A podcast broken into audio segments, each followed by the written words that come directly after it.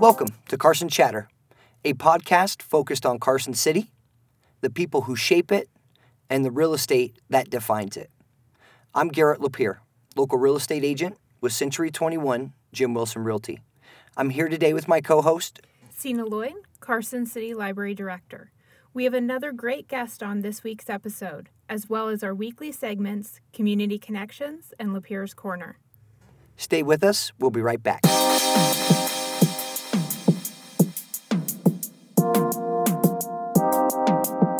Welcome to this week's segments, and today we have Lapierre's Corner. And you know, Garrett, I know there's a lot of new building going on here in Carson, and if I was interested, can I have my own representation in buying a new home? Very good question, Sina. There is a ton of new building going on uh, that's getting ready to get kickstarted. two thousand seventeen yeah, will be a big year for new construction here in Carson. So as a buyer, rather than just walking into these new subdivisions and talking with the salesperson that's on staff, you can have your own agent bring you to the subdivisions, get you the information that you're looking for without being charged for that. So if you're a buyer and you're just going to go buy an existing home, um, you don't pay any additional price above above and beyond what you pay for the house to have your own agent represent you. And with new construction, this is the same thing. So the new builders will pay for your buyer's agent to represent you. And I, and why is that important? The reason that's important is that you have to remember the people working out at the sales office at all these subdivisions, their duty and who they're loyal to is the builder and the seller. So that doesn't mean that they're going to lie to you or be deceitful or anything like that, but they also are going to come and give you the information from the prism that they want to protect the seller and make the development look as good as it possibly can. The other thing that having your own agent does for you as a buyer is we know what to ask. You know, what kind of build time are we looking at?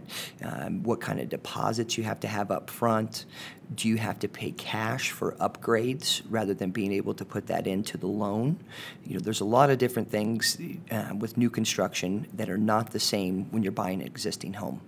So that's the best thing I can possibly tell you is before you just go drive out and go look at the new homes, all the new home subdivisions here in Carson, is contact your agent, contact a agent, um, contact me at selling carson city dot com, and I'd be more than happy to help you out with that process.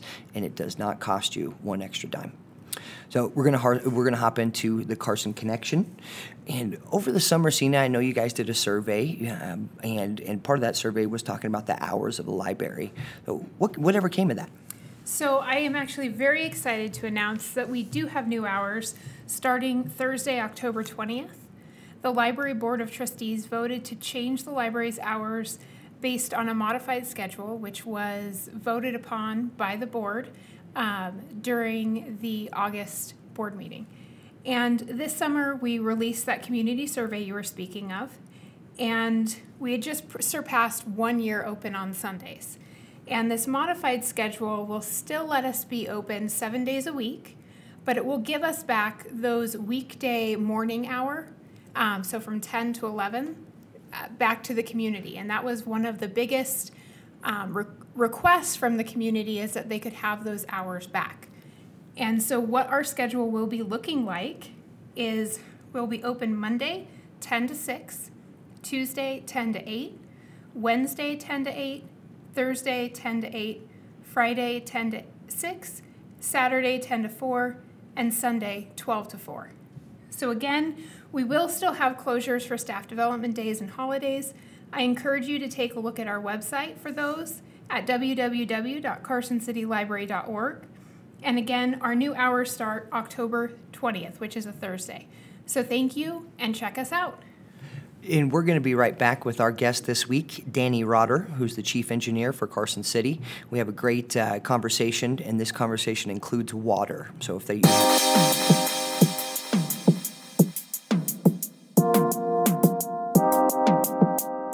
Today we are with Danny Rotter, City Engineer for the City of Carson City. So Danny, to get us started, tell us a little bit about yourself and how you got into the position that you are now. Yeah, um, my parents moved here when I was six weeks old, and I grew up here and went to engineering school, started um, working for my dad's engineering firm in high school through college. And then we were, I was a consultant to the city for a long time. So I was involved in a lot of different parts of public works. And when the position became open, um, the public works director, Andy Burnham at the time, reached out and said, hey, this would be a good fit for you. Let's talk about it. And so they had the position open, and then we were kind of, I don't know if it's a good fit or not, and then had quite a bit of discussions um, back and forth, and then decided it was a good move and, and jumped over about two and a half years ago.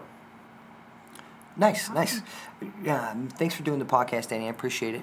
Yeah, I want to know, we've talked a lot with some of the other guests about how we get young professionals and, and, and what can Carson City do both in the public and private sector to get more people like yourself, young professionals, to come to Carson City and to live in Carson City?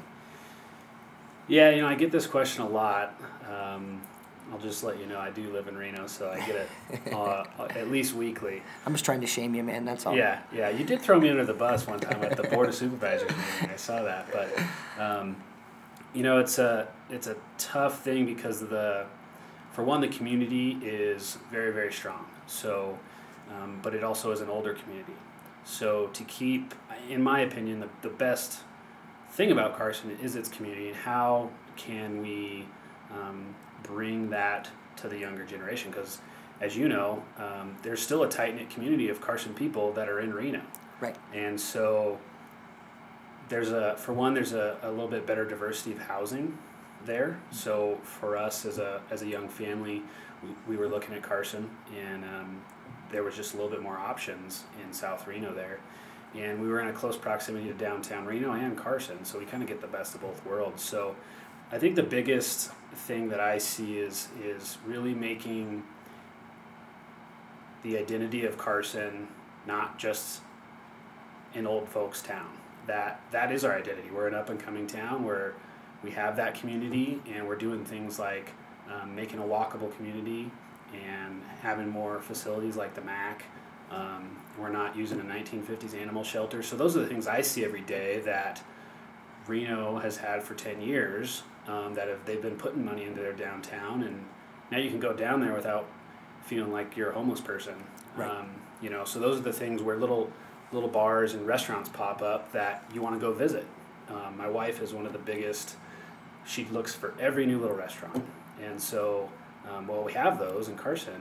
Um, it just doesn't have that new feel, and for whatever reason, um, the younger generation wants that new hip feel. They don't want to go um, to somewhere that's where their parents go. Right. You know. So, I think I talked a little bit uh, too much there, but that's kind of generally my thoughts. No, that's that's a good answer, and, and it always amazes me how much restaurants and good food play into in tying people to come downtown and, and, and, and to not only eat dinner, but go about to different events or go to another place after they're done eating dinner or before they eat dinner. It's a big part. Um, you know, whenever we get a date night away from the kids, that's the first thing my wife has on her mind is where we're going to go eat. Right. We don't really do um, uh, movies or anything like that. She's kind of a little a foodie, and I do too. I like the food and beer, but um, that's that's a big part. Nice. Awesome. Well, what is, what do you see as the biggest challenge facing Carson City in the next five years? Well, every, every day I see a lot of pieces moving to have a little bit of a period of growth. So from uh, an engineering standpoint and maintaining our roads and building new roads and subdivisions and new commercial facilities and apartments and those sorts of things is how we manage that. And so we don't want to put ourselves in a position where we grow and have growing pains and, and uh, drop our level of service for water or sewer or any of those things. And, and um, but at the same time, we don't want to stifle that growth if it means more diversity of housing and um, walkable uh, communities and different parts of the city. So I, I would say, kind of going back to that, we we got to have our identity kind of solid and know who we are, and that we're not just going to stay at fifty-five thousand people. We are going to experience some growth. And so what does that growth look like, how we manage it, and how we um, kind of coach it as best um, in the direction that we want. Good answer. You know, and, and, and there's a lot of new development going on in, in Carson. Um, not only that's already permitted, but stuff that's in the pipeline, that, that it's in the works. There's stuff that's not even in the pipeline and in the works that that's that's going on and happening. Um, I personally, you know, I mean, have never seen this amount of development going on. I think this will be our biggest growth spurt. And and, and talking with Nick Morano, he kind of felt the same way, that this is this is one of our biggest growth spurts, if not the biggest, that we're going to go through here in the next, you know, three to five. years. Um, so with all that growth happening, what is the thing that has you most excited about that? I think the most exciting part is seeing the interest in Carson City. Um, having worked for developers before, I've I've looked at all the different sites and done the studies on where the traffic is and the water is, and, and usually that's geared with somebody that's excited about what's going on in that place. So it's not just let's let's bang together some uh, cheap apartments and that's all the the growth we're seeing. It's a it's a broad range of things, um, because I think as the area area grows, people start to see there's a there's a need for this or there's a need for that, and Carson City doesn't really have that. So let's go out and find um, mixed use um, downtown living that the like the Hot May Adams building. Those things are being built because we've kind of created this climate, or it appears to me that um, that's going to be somebody that somebody wants. And so I think that's kind of what's exciting to me, is seeing all those sorts of things start to turn the wheels. Um, you know, the um, the Horseshoe Club building going to a possibly an office or a or a food market or, or those sorts of things. It's it's already kind of turning over from from the old. Those kind of things have me excited as well, to see the real redevelopment of, of, of what was there changing into what it can be now, and, and the creativity that comes along with that. So, of course, we know there's always positive and good things that happen with that. What are the challenges that come along with all that growth? Um, I guess since I see it all the time in public works, that we're we're adding more infrastructure a lot of the times. In the redevelopment situation, it's not. It's it's kind of just reviving life into an existing site that doesn't doesn't add too much more burden on our water, sewer, roads. Um, but you got like the Schulz Ranch subdivision, which is a great little project down there, but it's adding a lot to our sidewalk maintenance, our roads, water, sewer.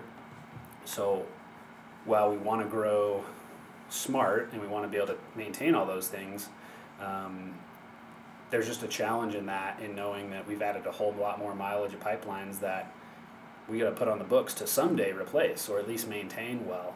So in terms of infrastructure management and asset management, our roads, water, sewer, um, storm drain, all those things are the challenges that, that I face on an engineering basis. Okay, so you mentioned water. Um, what is Carson's water situation, and how does Carson City handle water rights as opposed to other surrounding counties? Another one I get, if not a monthly basis, a weekly basis. Um, I'll tell you what I tell a lot of people. Um, for one, we're definitely the envy of a lot of counties around us. If you were a developer waiting for U S A Parkway to hit U S fifty in Silver Springs, water is your biggest problem and your biggest hurdle to overcome to development. Whereas here, whether you're Schulz Ranch or some apartment buildings or a um, commercial development, we have all the water rights in hand. You don't you pay your connection fee and you go. You don't have to go buy water rights on top of that. Um, so other than maybe Douglas County, they have they have a good amount of water down there. Um, we're, we're an envy of a lot of different places. Um, so the... I, t- I tell people, you know, what's what's our what's our status? There's there's kind of three things that we talk about in water. It's kind of our average day, around the clock, three hundred sixty-five days a year. There's our um, max day, and then there's water quality. So our max day is that day in July or August where everybody's water and it's real hot out, so everybody throws that extra cycle of water on, and all of a sudden our tanks are dropping and we're trying to fill them back up. Um, So we continue to build our capacity for our max day. So that's our design constraint as we go. So as we add, as we add more homes at Schulz Ranch or um, big unit apartment complexes or what have you, we want to keep being able to hit that max day. From a yearly standpoint, an average day, we're good. We have the water rights we need. We have the sources we need. It's that peaking in the summer um, that we have to overcome. And we there's a lot of, um, we've got a big big master plan, twenty, thirty year thing. Um, and so there's some more improvements that we can be doing, but we're we're inching along to make those happen. Um, kind of probably the, the main concern is water quality. So we're meeting a lot of water quality right now, but we see some regulations possibly coming down the road um, where in the in the late nineties, early two thousands, they dropped the arsenic standard um, to ten, and that caused a lot of problems for us. We built an arsenic treatment plant. We made the, the deal down south with Minden, so we didn't have our own big arsenic treatment plant. And the concern is as those technologies grow and go and grow, um, if that level comes down again, we might have more problems. So it's not a doomsday scenario, it's just kind of how do we handle that when it comes, and hopefully we can see it coming from far enough down the road. Um, so I think we're in a real good spot with some of the pipelines we've been putting in when we came right right past the um, library here um, last year, and we'll, we'll continue on west in the next couple of years to tie up to the west side of town. Um, but those are the those are the different kind of hurdles that we're working towards all the time. Gotcha. Yeah, I want to dig a little deeper in that in, in that water scenario for you, because you, you really know this stuff, and, and I think it's important for people to understand this. When you, early in your answer, you mentioned, say, in Lyon County, if someone wants to go develop a subdivision at the base of, of U S A Parkway because that's where people are going to live, um, what does a developer have to do there that they would not have to do in Carson City, in, in the best layman's terms that you can lay it out in? Yeah, so... Um using like a hundred house subdivision as an example, nice round number, um, you would need to bring enough water rights to supply that subdivision in a um, in a proper form. So there's there's some water rights that are more senior or more junior. They've got to be at a certain level, and they've got to be able to be usable. So basically, if you think about its uh, term is acre foot, uh, a little over three hundred thousand gallons. It's about one acre foot per home. So you think one hundred acre feet if you were going to do one hundred units in uh, Lyon County. Okay. And in an area where there's a high demand but a low supply, those rights could be twenty thousand dollars an acre foot um, times one hundred units. Um, so you're you're talking a lot of money. Exactly. Um, so when you come to Carson City, since the late eighties, early nineties, we've been acquiring those rights, or, um, you know, like for instance, six to eight years ago, we purchased ten million dollars of water rights in Minden, um, and so we own that water in our portfolio. So we have those rights um, in a lot of different basins, and when you come in with one hundred units here, since the, the city has already purchased those, you just pay your connection fees. And and that makes a huge difference. A huge difference in the price of the home that's going to be offered. Huge difference in, in how quickly an area gets developed and, and, and what kind of product gets put on there. You know, you have a better chance of having a nicer home if it if it's a you know they don't have to spend two hundred thousand on on just water, you know, just water rights. Oh, and, and, and two million. You, to, well, and, and, and in my example. Exactly, two two million for for, for that example, and and, and also um, it's not just the water rights. Now they got to go and, and, and maybe there's a connection. Connection fee. Maybe they have to bring the water line out to that subdivision. So it's not just the water rights. There's there's additional fees above and beyond that. Yeah, yeah. So in that example, like with Lyon County, you then you would pay a connection fee on top of that, and you may have to drill a well, or you may extend a transmission main, or, or something like that. We have some of that here, where you would be, if you developed like a, let's say the Lomba Ranch has no infrastructure, you would be extending some infrastructure, um, but you wouldn't be bringing water rights as well.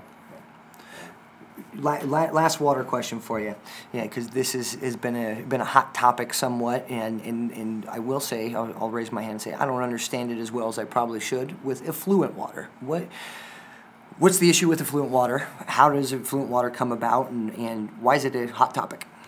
Yeah, um, so effluent or treated wastewater. Um, two two things as we've historically, I mean, even as a country, have said water's a precious resource. Let's be, let's make more efficient um, dishwashers and clothes washers and toilets and sinks and all those sorts of things. We, on the water side, have started using less water, which means less water um, down the sewer line. Um, so that, in and of itself, has created a decline in how much each home um, produces, which is, a, in, in your mind, you think it's a good thing. We're using less water. Um, but as we talk about um, how we dispose of that water after we treated it, um, that's where it gets a little tricky. So some areas, uh, like um, Truckee Meadows Water Resource Facility, um, discharges to the Truckee River. So they have to meet certain water quality standards, and they go into the river. And they've spent a lot of money doing that. Now, a portion of that goes towards um, water in sports fields and parks and that sort of thing. And they've started to build more and more of that. Um, but Carson City, um, through the E P A in the late eighties, was required to not go into the river. And so we are one hundred percent reuse, which means not a drop of the water we treat goes into um, the river. So we need, that's why we built Eagle Valley Golf Course. Um, that's why when the other golf courses were built, they were able to um, utilize effluent water um, and not connect to potable water, which if you had to use potable water for all of those, the water situation would be a different story. Correct. Right? What we just talked about. Uh-huh. Um, so it's it's another supply and demand thing where we're producing more because we, we had the little bit of a, a decline Um, after the recession. People were watching their water bills a little bit more and probably using a little less water. And then also through those time periods, we had uh, we had fixed a lot of the lines coming from the west side of town with the freeway. So there was some water that was ble- leaching into those pipes. That was groundwater that we were treating and then sending back out to re-water golf courses. So as we fixed those quote-unquote problems, we then have been producing more at the plant, or producing less at the plant. And so the discussion as as that we were producing less and less, which is in your mind a good thing, right. um, now all the acreage that we were watering, we had to back off. And so there's a lot more to that, but that's generally the concept is that um, we have to just, we dispose of it, we find the sites, we, we work out the agreements and a lot of different things associated with that um, in terms of um, parks and um, golf courses and the prison farms down south. So um, it's a tricky subject, but it's it's the alternative is a lot higher cost treatment to go to the river. Um, lot, lot higher cost. That makes sense? It, that definitely makes sense. A good answer. And, and, and that the way you explain things, it, may, it makes it easier for people to understand. And, and you know, there's like you said, we won't get into the minutia of the politics of the whole thing, but that's the difference between gray water, potable water, and and why why that makes a difference at all. And, you know, and, and, and you're right. In your head, you're going, well, that's a good thing that people are, aren't using as much water. They're not taking as many baths. They're not flushing their toilet, you know, as many times per day. And and then on the other end of that, you're going, well, we got to water, you know, our parks and, and, and, and the sports facilities and the golf courses, and, and everyone has their hand out there going, you know, where's where's my water? So yeah, I, yeah. A tricky issue for sure. Okay, so um, shifting gears a little bit here, what is your favorite thing about your job as a city engineer? Well, I think being here at the library is is definitely fitting. It's learning something new all the time. Um, I could spend all day, every day, just on topics related to the potable water system and the wells and the treatment processes and acquiring rights and how we utilize our Carson River water rights and injection wells and all those sorts of things. I could just do that full time. Or I could just talk about our effluent treatment and talk about that full time. Or our roads, or our landfill, or our storm system, or our flood protection, or our emergency preparedness. So I think that's my favorite thing is just the broad spectrum that um, we have because we're, you know, that county, city, municipality, and we've got everything. Every single thing related to a municipality we have and we do. Um, so that's my, that's one of my favorite parts. And you guys do do it well. So. Oh, thanks. Uh, and, and on the flip side of that coin, what's what's the most challenging thing that that you deal with on a daily basis? Um, well, with the the downtown project is front and center for me right now, so I think the challenge is um, trying to stay on t- on schedule, get any conflicts or changes resolved quickly, work through with any business owners quickly and respectfully, and um, as less tense as possible. Um, so that's been a, a big challenge, but also it's been uh, really good. There's a lot of people down there that are very positive. So it's nice to run into those, um, you know, saying, hey, it, I may not like it completely, and it's hurting. It's a little, you know, hurts a little bit, but you guys are doing a great job. Q and D's doing a great job. Um, so those are the things that um, it's it's frustrating and it's hard to come through sometimes, um, but overall it's been pretty good. What you, where are we at on that? How's how's the project moving along? Are we on schedule? Ahead of schedule? How are we looking? Yeah, uh, we're actually pretty right on schedule. Um, after we had we had switched up the phasing um, back in June, we had a, a little business downtown business meeting, public meeting, and we were going to phase it, pave it in three phases, and the third phase was not going to come until October. Um, now what we're going to do is, since they're a little ahead of schedule on the paving side, they're looking about mid-September to do that third phase. Awesome. And then there's, they'll still have a little bit of cleanup paving with the asphalt in October, but the bulk of it will be done mid-September. Um, so the pav- paving side of things is ahead of schedule. And then um, we'll still be doing the paver crosswalks uh, into November. So a lot of people ask me, well, what about Nevada Day? Well, for the most part, it's going to look done on Nevada Day. There's still going to be some paver crosswalks that we're going to come back in and cut them out, and we're working through the best way to do that, because if you think about it, we're going to pay, we're going to we're going to cut it out, and we're going to pour concrete, and that concrete has to set. So how do you how do you drive on it, around it, put a plate over the top of it, not mess up the concrete to put pavers on top of it? So we're working through that with Q and D. They're coming up with some creative ways to um, to get in in and in and out of there as best they can, but for the most part, we're um, right on schedule. We're a little bit a- above schedule.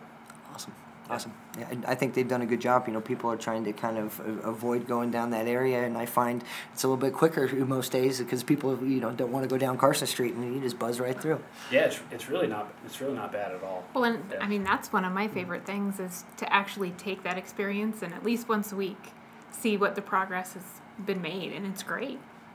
Looking really good. I, I still remember going home. I live a block off of, of Carson Street, and going home and seeing the sidewalk in front of Heidi's Dunn for the first time. And I stopped my car in the middle of the street, and I was getting honked at, and I'm looking at this sidewalk like, wow, that's even more beautiful than, than what I imagined, what the renderings look like. I mean, it, it came out really, really well. Look gorgeous. Can't wait to see it all done. Yeah, it's going to be good. Uh, I, I drive about twice a day to check in on different things, and, and Q and D's doing, really doing a great job busting their butt. And um, Haven't has had its fair ch- fair set of challenges, um, as everything does, but it's it's going to be really good when it's done. Agreed. Okay, so this is our last question.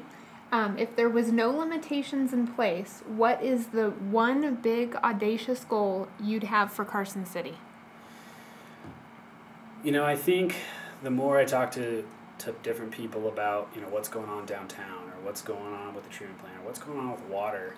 Um, kind of big picture, um, kind of goes back to our original topic of having Carson City having a, a nice strong identity and everybody on the same page. So you're still going to have, you know, all the political stuff um, here and there, but at the end of the day, everybody realized that this is Carson City and here's what we're here for. And so we already have that in kind of the community sense, but I, I think we could take it to that next step where somebody, they already notice it when they come from somewhere else, California or whatever, they notice something's different here, but just that to that next step, so that those young professionals in South Reno, when they make a decision, they go, you know, South Reno's okay, but man, Carson is awesome. So that's like my big, you know, being from here, grown up here, watched everything going on, is that we're, I think we're right on the cusp um, of that little bit of growth, and I think we have a chance to really Um, you know, you talk about like the Epic Rides and um, the farmers market down there, and the Splash Pad at Bob McFadden Plaza, and, and those little things, you know, start to turn, and you get the Horseshoe Club, that, and you get the Hot May Adams building, and then you get the M A C, and you bring those tournaments in, and those people that come from California come for a wrestling tournament, but they stay downtown, or maybe at the Ormsby House, God forbid, right? Um, and they go, man, this is great, and then they. They call Garrett and they go, where where can I buy a house down here, you know, and, and move here? So that's my that's my big pie in the sky for Carson City. I like it. I like it. I, I, it's funny. I was I was having that, that conversation with Joel on the podcast, and, and I was saying that same thing. Is I run across people who came here two, three, four, five years ago. You know, um, you know for an, for a tournament, for an event, maybe seeing family. Maybe they went to Tahoe and kind of came through the area, and you know um, they call up and, hey, I'm retiring. I want to move to this area. I fell in love with it when I was here, and and we forget that. All those events, all those things where you bring people here who haven't seen it, that is your your your marketing. You're showing off your place, and and um, and the changes and the progress that's happened in Carson, I think, has really helped us show off this place a whole lot better. Um, yeah, yeah, really cool. Yep. Danny, I really want to thank you for coming on, coming on the podcast. You know your stuff. Yeah, I'm a sharp young man. I am. I'm happy the city has you, and hopefully we can keep you down here and get you to get down here at some point. And I'll keep on harping on you on that. Uh, but uh, thank you, thank you, thank you very much. I appreciate it. Once the downtown gets done, we'd like to have you back and, and see what the next big goal that you guys are going to be working on. Okay. Yeah. Sounds good. Thank you very much.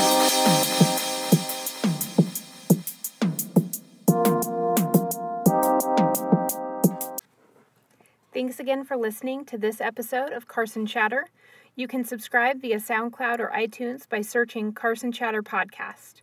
When you do, please leave a review as it makes it easier to find us. And please engage with us on social media. You can find us on Facebook, Twitter, and Instagram by simply searching Carson Chatter Podcast. You can also email us at carson chatter podcast at gmail dot com. See you again soon, and don't forget to tell a friend about this podcast.